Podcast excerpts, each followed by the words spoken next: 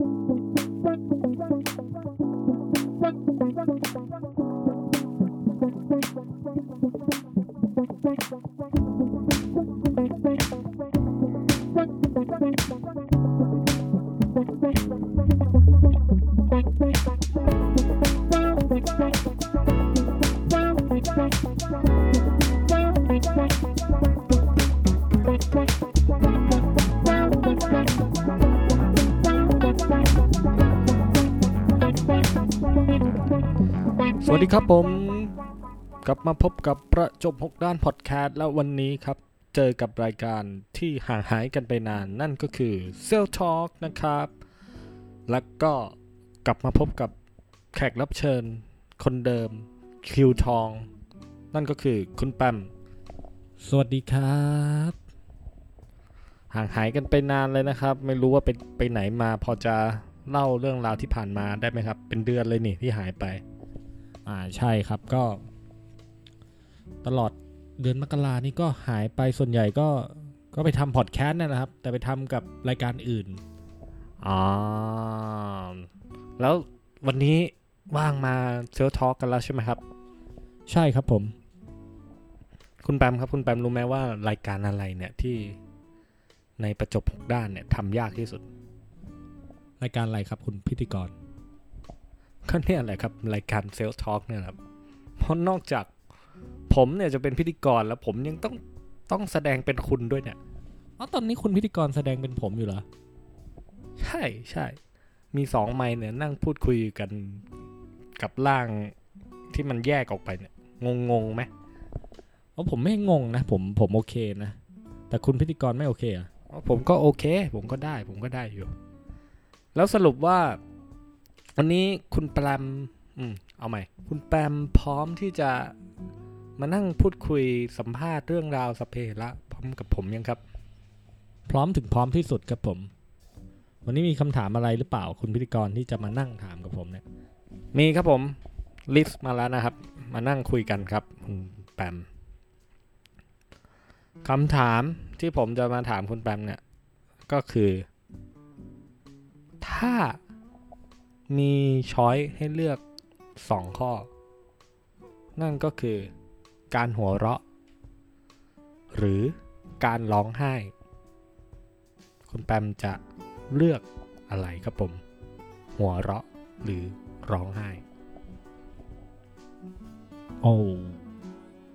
คุณพิธีกรถามคำถามที่สำหรับผมนี่ไม่ยากนะ ไม่ยากไม่ไม่ค่อยยากเท่าไหร่ มัน มันน่าจะชัวร์อยู่แล้วนะ เวลาเวลามีคนมาถามว่าเฮ้ยถ้าจะให้เลือกระหว่างหัวเราะกับร้องไห้เนี่ยจะเอาอะไร มันเหมือน ผมไม่รู้จะเปรียบเทียบยังไงเดีอะเหมือนเอาบ้านจริง ๆ กับบ้านจาจาที่มันเป็นบ้านประกอบแถมขนมตอนเด็ก ๆ เอามาให้ คนเราก็คงจะเลือกบ้านจริง ๆ กันอยู่แล้วใช่ไหมครับ ไม่เอาบ้านจาจาหรอก ซึ่ง ผมก็คิดว่าอย่างนั้นนะ ถ้าสมมติมีช้อยให้เลือกระหว่างหัวเราะหรือร้องไห้เนี่ย ผมก็ต้องเลือกหัวเราะสิครับ มันมันมีความสุข ผมไม่เข้าใจคำถามเลยถามอะไรผมเนี่ย ไม่ไม่ไม่ไม่ไม่เออคุณปัน คือผมงี้ คือเวลาเราผมเคยเคยมีคำถามนะว่า ถ้าสมมุติเราไปดูหนังหรือว่าเราจะเลือกดูหนังสักเรื่องหนึ่งเนี่ย มันก็จะ มีให้เลือกหลายเรื่องใช่ไหมครับ มีทั้งแบบ action มีทั้งหนังรัก หนังการ์ตูน หนังแอนิเมชันโอ้ย หนังผี หนัง หนังเศร้าอะไรแบบเนี้ย คือคนเราก็มีสิทธิ์เลือกอะบางคนเนี่ยชอบดูหนัง หนังแบบเศร้านะ เคยได้ยินโดยเฉพาะที่เกาหลีชอบทำหนังเศร้าๆ เคยได้ยินเรื่องแบบ หนังเรื่อง sad movie ไหมฮะ คุณแปมเคยครับเคยผมเคยดูนะ เออเออก็จริงแต่ผมว่าเรื่องนั้นยังไม่เศร้านะ ถ้าจะเศร้านี่ต้องแบบซีรีส์อย่างเช่น Autumn in My Heart เนี่ยเออเนี่ยผมเข้าใจว่าเศร้า เออ ใช่ใช่ใช่คุณแปมก็ก็รู้นี่ว่าเออมันมีหนังหรือว่ามันมีซีรีส์ที่แบบเป็นเป็นเศร้าแบบเศร้าจริง ๆ เลย คนเราก็ยังเลือกที่จะดูหนังอะไรแบบเนี้ยหนังที่มันดูแล้วร้องไห้ ผมก็เลยเอออยากจะถามดูว่า เออ คนเรามันถ้าสมมติมีช้อยให้เลือกระหว่างหัวเราะหรือร้องไห้เราจะเลือกอะไร ซึ่งคุณแปมก็เลือกหัวเราะใช่ไหมใช่ครับผมผมเลือกหัวเราะ เพราะว่า อืมเออพอพอคุณพิธีกรมานั่งอธิบายก็ก็พอเห็นภาพนะ แต่คืออย่างนี้ครับ คุณคุณพิธีกร ผมรู้สึกว่า การร้องไห้เนี่ย มัน มันควรจะร้องแบบเป็นเวลาดีกว่านะมันคงไม่ ไม่ไม่ควรจะมาร้องแบบทุกวี่ทุกวัน มันก็คงไม่ดีเดี๋ยวเดี๋ยวน้ำตาแห้งหมด ซึ่งซึ่งจริง ๆ การหัวเราะก็คงหัวเราะตลอดเวลาก็คงไม่ดีแต่หัวเราะทุกวันน่ะดีนะเขาบอกว่าบริหารกระเพาะใช่ไหม ซึ่งผมก็รู้สึกว่าเออถ้าสมมติเราหัวเราะได้ทุกวัน เรามีความสุขได้ทุกวันก็คงจะดี ซึ่งผมก็รู้สึกนะครับว่าณปัจจุบันเนี่ยคนเราก็พยายามจะหาอะไรที่มันทำให้ตัวเองหัวเราะแล้วก็มีความสุขอย่างเช่นแบบล่าสุดเนี่ยผมก็เพิ่งดูใน YouTube อะคลิปเยอะแยะเต็มไปหมดเลยครับว่ามันดูแล้วเราจะหัวเราะอย่างเช่นล่าสุดผมก็ดูหาไม่จำกัดก็ขำ สุดๆไปเลยนะครับ ซึ่งเออมันก็ ถ้าเรามีความสุขเราก็จะก็จะหัวเราะ ซึ่งผมก็รู้สึกว่า เออมันก็ก็ดีนะ แต่ว่า อันนี้ผมถามคุณแปมกลับนะว่ามันก็ไม่เสมอไปนะว่า ถ้าสมมุติเรามีความสุขแล้วเราจะหัวเราะเพราะอย่างเช่นล่าสุดผมดูคลิปหมา ได้เจอกับ เจ้าของที่ไม่ได้เจอมานานมันเป็นคลิปที่มีความสุขมากเลย ผมร้องไห้เฉยเลยคนพี่ก่อนนี่ก็ชอบยกตัวอย่างที่มันเห็นภาพนะคิดไปคิดมามันก็จริงเว้ยมันอาจจะเป็นความตื้นตันครับพิธีกรพิธีกร ที่แบบทำให้เราแบบรู้สึกอิ่มเอมอะไรประมาณเนี้ยพอเห็น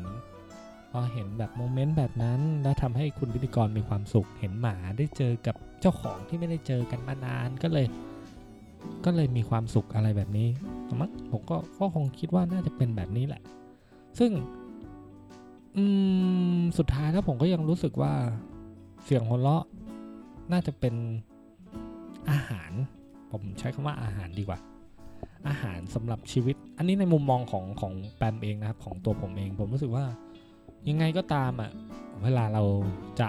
ใช้ชีวิตอะ เสียงหัวเราะหรือว่าความสุขที่ได้จากการหัวเราะเนี่ยมันมันเป็นอาหารในการหล่อเลี้ยงให้ผมสามารถดำเนินชีวิตได้ในแต่ละวันเลยนะ เพราะว่าโอ้ยิ่งแก่นี่ยิ่งรู้เลยว่า อาหารมันเริ่มหายากขึ้นนะครับ เพราะว่าตอนผมเป็นเด็กๆนี่นะ โอ้หัวเราะได้ทุกวันอะตีปิงปอง ลูกแตกก็หัวเราะละ หรือว่าแบบโอ้มีแต่เรื่องแบบให้มีเรามีความสุขให้เราได้มีเสียงหัวเราะอยู่ตลอดเวลา แต่พอเริ่มอายุมากขึ้นมากขึ้นเรื่อยๆ มาอยู่กรุงเทพมีแต่การแข่งขันเสียงหัวเราะของผมก็น้อยลง เพราะฉะนั้นผมผมรู้สึกว่า